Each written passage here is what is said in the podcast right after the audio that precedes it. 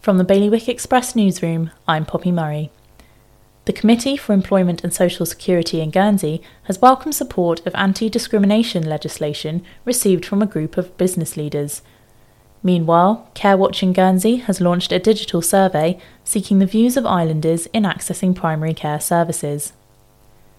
Jersey's government has said the island must significantly accelerate its rate of carbon cutting if it is to reach a target of net zero carbon emissions by 2050. And a new 21 bedroom women only shelter offering emergency accommodation and counselling has opened in Jersey this week to address the pressing need for specialist support for socially excluded women. For more on all of today's stories, visit bailiwickexpress.com. Your weather for today some bright or sunny intervals possible, but mostly cloudy, with some patchy rain or drizzle. The wind will be southwest or variable, light force 2, becoming southeast, light force 3 later. There will be a top temperature of 11 degrees. That's the latest from the Bailiwick Express news team.